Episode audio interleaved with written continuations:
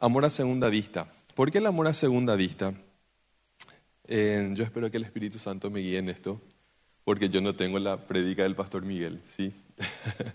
Eh, porque el amor a primera vista tiene mucho de vista, ¿sí? El amor de primera vista tiene mucho de, de primero, tiene mucho de ver, de ojos, y el amor a segunda vista tiene mucho de pensado, ¿sí? Y cuando Jesús dijo, em, en el que se amen los unos a los otros, en el que se amen ustedes los unos a los otros, en eso, en eso, el resto conocerán que ustedes son mis discípulos. Estaba diciendo mucho. A mí me llama la atención que cuando Jesús habló de esta palabra, esta palabra que dice, em, cuando dice en este amor en el que se amen, Jesús usó una palabra que es muy interesante, ¿sí? Jesús usó la palabra ágape cuando dijo eso. En que ustedes se ágape a otros, porque en este tiempo, cuando Jesús hablaba de amor, se podía hablar de tres tipos de amor. ¿Sí? Pero Jesús usó la palabra ágape. Si nosotros nos íbamos a la palabra de Dios y usábamos y, leíamos en el original, íbamos a encontrar la palabra ágape. Y la palabra ágape tiene muy poco de sentimentalismo. ¿Sí? La palabra ágape tiene muy poco de eso que estaba hablando el pastor Miguel de, a primera vista. ¿sí? La, palabra, la palabra ágape tiene muy poco de, de Cupido. ¿sí? Porque Cupido a veces lo que hace es le convierte a la gente en estúpido. ¿Sí? Eso es lo que hace Cupido. Estúpidos hace Cupido muchas veces, porque si le hace, le cega a la gente. ¿Sí? Nosotros tenemos que saber que el, primer, el amor a primera vista puede ser muy real, puede ser muy emocionante, puede ser muy lleno, puede ser muy fuerte, puede ser muy loco. ¿Sí? Pero nosotros tenemos que entender también que el, primer, el amor a primera vista tiene que pasar por un filtro, y estoy hablando ahora en un plano de relaciones para ir a un plano de, de iglesia. Nosotros tenemos que aprender a usar la razón para amar. Por eso Jesús cuando dio este, este mandamiento. Imagínense en qué momento le estaba hablando a sus discípulos. Jesús sabía, como dijo el pastor Miguel, Jesús sabía que se acercaba la cruz. Jesús sabía que estaba llegando el momento de la cruz. Jesús sabía que ya no había mucho tiempo con su gente. Jesús sabía que, que por conocer los tiempos y por, y por conocer todo decía, ok, dentro de poco yo voy a estar en la cruz. ¿Y qué es lo más importante que yo tengo que decirle a mi gente, a mis discípulos? Es que ellos decidan amarse. Por eso Jesús usó la palabra ágape, porque la palabra ágape, cuando Jesús hablaba, sus discípulos entendían perfectamente, perfectamente lo que Jesús le estaba diciendo. Amen en base a su decisión amen lejos de sus emociones. Van a ver y van a tener situaciones que les va a provocar mucho desagrado.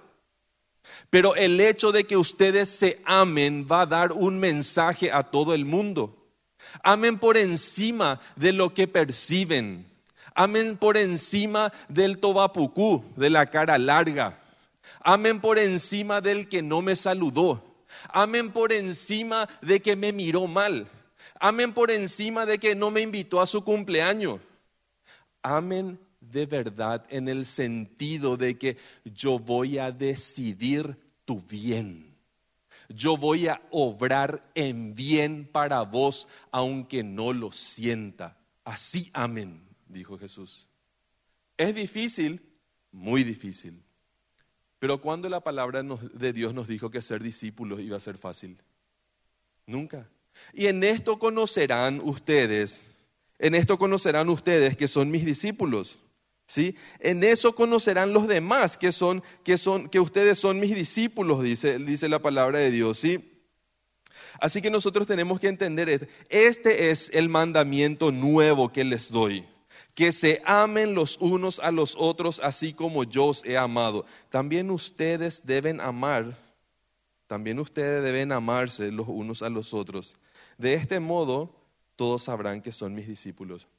Gente, nosotros muchas veces, eh, y en nuestra época es muy fácil, gracias a Dios por la libertad que nosotros tenemos de manifestar nuestra fe.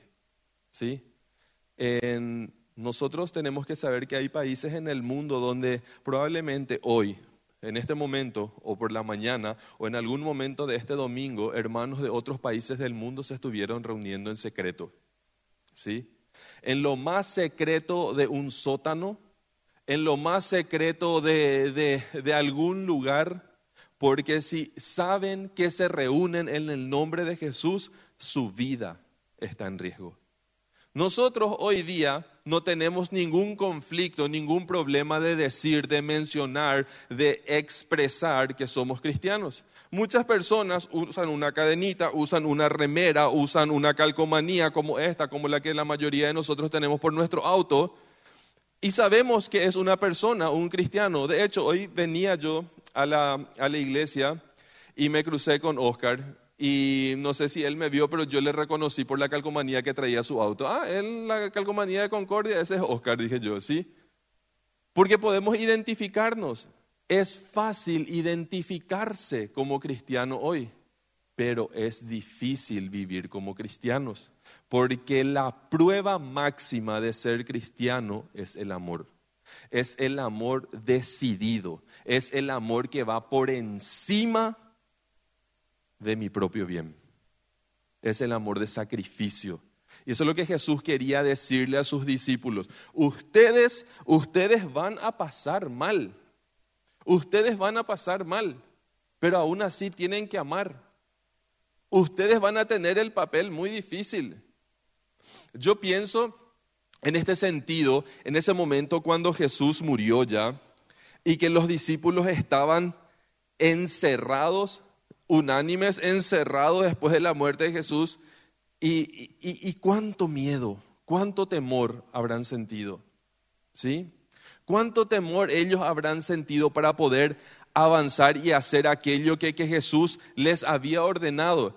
Y me pongo a pensar en esto, me pongo a pensar en esto, gente. Si nosotros nos, eh, si nosotros tenemos un poquito en cuenta la manera, la manera en que murieron los discípulos de Jesús, ¿sí? Si nosotros nos ponemos a pensar un poquito en la manera que murieron los discípulos de Jesús, ¿sí? Si no estoy equivocado ahora, Juan fue el único que murió de muerte natural por viejo, ¿sí? el resto fue asesinado. Uno de cabeza, el otro le cortaron la cabeza, a otro le quemaron, en varios de ellos fueron crucificados, pero crucificados de cabeza. ¿sí? Solamente Juan de los doce murió de muerte natural, los otros fueron asesinados por su fe. ¿Sí? Y nosotros tenemos la palabra de Dios. Y nosotros tenemos la palabra de Dios llena de amor. Y ellos supieron obedecer la palabra de Dios. Y ellos supieron hacer esto de amor a segunda vista. Ellos supieron transmitir, supieron guardar el mandamiento de, aunque las, de que aunque las cosas se pongan difícil, sigan amando. ¿Sí? Ámense los unos a los otros porque en eso el mundo conocerá que ustedes son mis discípulos y la historia de ellos a quienes fue dado ese mensaje llegó con tanto amor intacto hasta nosotros. Que nosotros hoy podemos recibir ese amor, que nosotros hoy podemos sentirnos tan amados y nosotros hoy podemos sentirnos empoderados por ese mismo Dios y por ese mismo Espíritu Santo que resucitó a Dios de los muertos y eh, ser empoderados en ese amor y seguir amando porque el amor transforma. ¿Sí? El amor transforma. El amor cambia generaciones. Y prueba de eso somos muchos de los que estamos acá. Muchas de las personas que están acá dicen, ok, pero mi historia es muy diferente, pero yo quiero hacer diferente. Yo no quiero cometer lo mismo que cometieron conmigo, yo quiero amar, ¿sí? Yo quiero que mis hijos crezcan en un hogar donde se sienta el amor de Jesús, nuestro primer ministerio, nuestra familia. Y desde ahí hay una transformación. Y personas que están en ese límite vienen de miran de dónde vienen y miran su generación y dicen, este mita, y esta mita cuña y esta, esta criatura no sabe cuánto me costó a mí transformar, recibir el amor de Jesús, creerme a mí el amor de Jesús, amarle de esa manera y que su vida sea transformada. Muchos están en ese punto donde pueden ver la historia diferente de esta manera y transformada de esta manera, porque recibieron, vivieron y transmiten el ágape, el yo me sacrifico a mí mismo para que vos te sientas amado.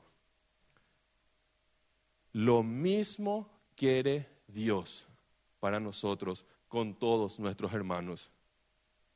No le vamos a caer bien a todos. No todo el mundo nos va a querer. Y si somos un poquito más sinceros, no todo el mundo nos cae bien. ¿Sí? Pero por encima de eso, tenemos que decidir amar. Porque somos seres humanos. Porque somos seres humanos. Y el amor al que aquí nos está invitando, y más que invitando, direccionando la palabra de Dios, es a un amor que nos sirve de testimonio, que nos empodera que abre caminos y que nos lleva a que la verdad de la palabra de Dios se viva y sea real, sea una, sea una experiencia real para el resto. Y eso se deja ver por nuestra manera de hablar. Y eso se deja ver por nuestra manera de tratarle a la gente. Y eso se deja ver en todos los sentidos. Muchas veces hay personas que dicen, pero no sé, hay algo raro en él o en ella. Nunca olvido, nunca olvido una experiencia que, que me contó una persona, me dice que en el supermercado, la cajera del supermercado le dice, vos seguro que sos cristiana o sos algo así, ¿verdad? Y le mira a la señora y le dice, sí, yo soy cristiana. ¿Y, y, y cómo que te diste cuenta? No sé, tu forma de tratarme luego ya es diferente. ¿Mm? A eso se refiere. Se vive con tanta convicción eso que se hace parte de mi carácter, que va por encima de lo que yo siento, que yo irradio eso, me creo eso, trabajo en mí para vivirlo, ¿sí? Teniendo en cuenta que no vamos a caerle bien a todos y que no todos nos van a caer bien, pero por encima de eso yo amo. El amor ágape no tiene que ver con mis emociones, tiene que ver con mi decisión de buscar el bien de mi hermano, de mi hermana, de mi esposo, de mi esposa, de mi hijo, de mi hija, de mi prójimo próximo. Y que en eso se vea el amor de Jesús eso va a hacer que el mundo entero siga creyendo en la verdad de Dios, siga creyendo en el Evangelio. No hay manera más poderosa de demostrarle al mundo que somos cristianos en amarnos. Ah, pero ustedes ahí en su iglesia los ayudan todo entre, entre ustedes. Ustedes demasiado los se ayudan todo entre ustedes. Por eso no malo que ustedes tal cosa. Amén que la gente diga eso. Aleluya si la gente dice eso. Y vení, sé parte de nosotros. Estamos abiertos a que seas parte de nosotros. Si la gente dice, ah, pero usted ahí en esa iglesia entre ustedes nomás lo se ayudan todo. Amén, así es. Porque primero entre los de la casa y después con los de afuera. Pues no podemos ver también a nuestro hermano pasando hambre y mirando afuera nomás también, ¿verdad? Eso dice la palabra de Dios, nuestra responsabilidad es. Y si la gente ve eso de afuera, gloria a Dios, aleluya, lo estamos haciendo bien. Entonces, amémonos los unos a los otros. ¿Qué dice, por ejemplo, Hebreos? ¿Mm? ¿Qué dice Hebreos? Hebreos 13. Ustedes me disculpan si yo no soy tan exacto en el pasaje, pero para mí que Hebreos 13, 1 dice, permanezcan en el amor, ¿sí? Fraternal permanezcan en el amor fraternal, dice, ¿sí? Sean, sean, decidan permanecer, ¿sí? Estar ahí, firmes en ese lugar, que ustedes sean de ese lugar, permanezcan en ese lugar, dice la palabra de Dios, que permanezcamos en el amor fraternal. Qué poderosa esa palabra, ¿sí? Qué poderosa que nos, qué poderoso. Sí, Hebreos 13, 13 1 dice, ¿sí? Permanezca el amor fraternal. No me equivoqué. Permanezca el amor fraternal. Ese amor de, de, de buscar el bien de la otra persona. De buscar el bien de la otra persona. ¿Cómo podemos poner en práctica eso? ¿Cómo podemos poner en práctica esto? Nosotros tenemos que dejar de idealizar el amor. Em, la gente, la gente em, idealizó el amor por, por culpa de las, por culpa de la publicidad, por culpa de Disney, que hizo creerle al mundo que el amor es cuando sentís mariposita en el estómago y que el príncipe se besa con la princesa y la princesa levanta la piernita y vuelan los corazoncitos. El mundo le hizo creer, Disney le hizo creer al mundo que el amor es inalcanzable, irreal y tonto. Y el amor es real. Y si nosotros vamos a amar como Jesús amó, Jesús tenía un estilo de amor brutal. ¿Sí? Jesús era cariñoso con los niños, era cariñoso con los niños. Jesús amaba, Jesús amó, pero el amor de Jesús es un amor bruto, es un amor decidido, tan decidido hasta la sangre. Totalmente opuesto al amor que hoy día está vendido en las pantallas. Un amor que decide su propio sacrificio ¿Y estamos dispuestos a sacrificarnos? ¿Estamos dispuestos a que nos duela? ¿Estamos dispuestos a decir, ok, em, ahora yo me tengo que entregar en esto? Porque ese es el amor al que Jesús nos está llamando, un amor radical. Y si vamos a hablar de amor radical, ¿quién mejor que Él? Ámense los unos a los otros, porque en eso conocerán que son mis discípulos. El amor de Jesús fue tremendamente radical. No fue como el amor que hoy día nos enseñan. El amor del sentimiento, el amor del placer. Ese es el amor que hoy día nos enseñan. El mundo está completamente plagado por placer. El mundo cambió la razón por el placer. El mundo vive alimentando su placer y se olvidó del amor todo nos está llevando a, satisfacer, eh, a satisfacernos en el lado del placer. Y no digo que esté mal. Hay placeres muy buenos. Hay placeres muy buenos.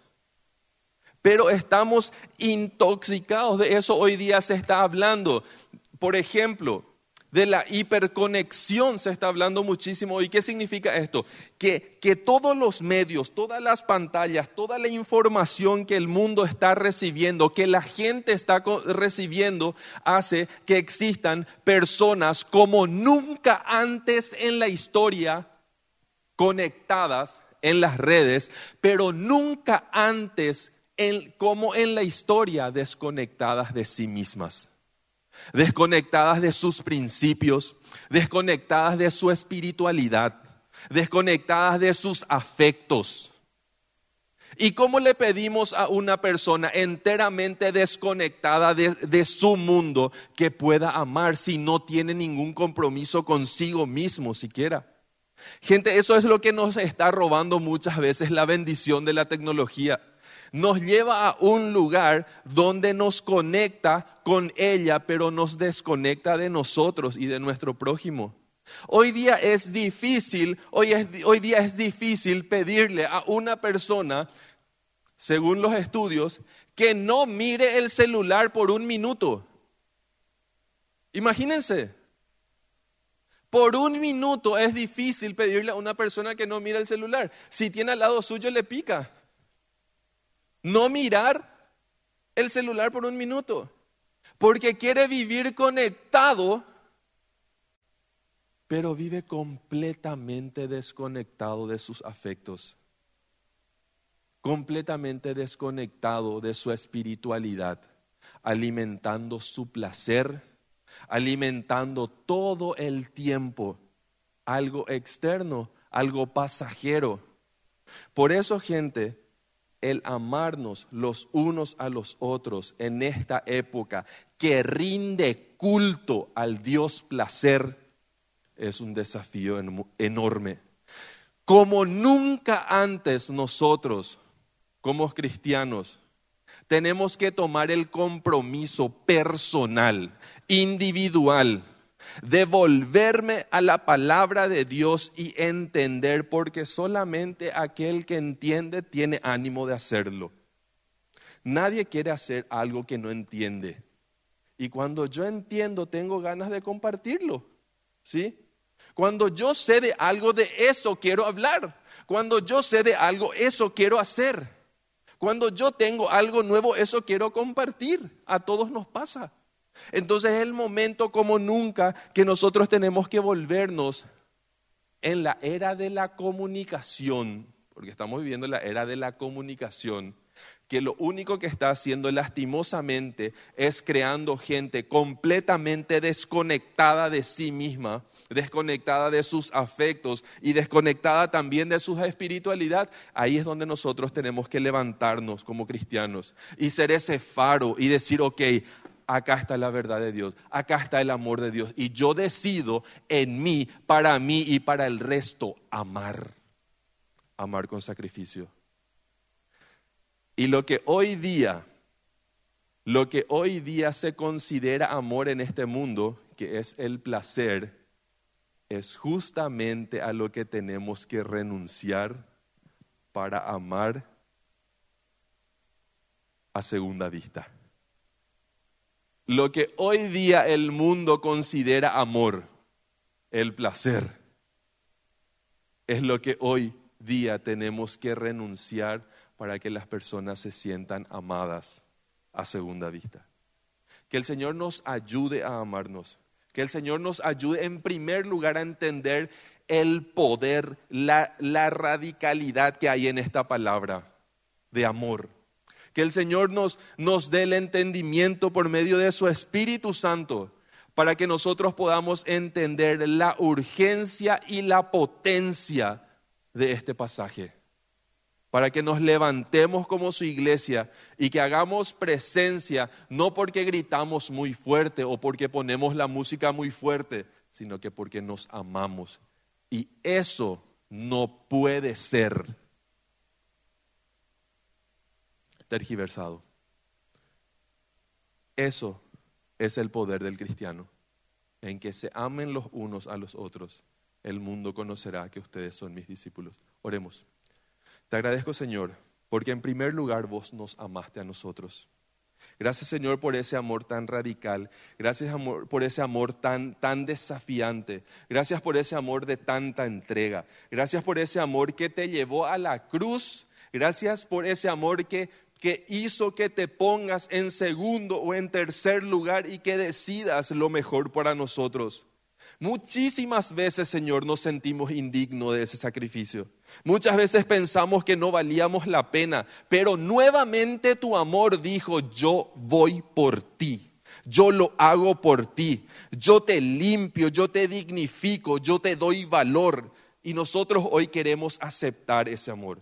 Y nosotros hoy queremos empezar a vivir o continuar viviendo en ese amor, Señor, para que el mundo conozca de verdad de tu amor, para que el mundo sepa, Señor, para que el mundo sepa que nosotros somos tus hijos y somos tus discípulos, Señor. Y para que el mundo tenga esa sed y ese deseo de, de unirse a tu iglesia, Señor. Capacítanos en amor. Capacítanos en ese amor incondicional, que mira por encima de las emociones. Señor, entendemos que las emociones fueron puestas por ti en nosotros, pero en este amor, Señor, nosotros necesitamos vivir en decisión, así como tú lo hiciste, para que el mundo sepa que nosotros somos tus discípulos. Nos ponemos en tus manos, Señor. En el nombre de Jesús. Amén.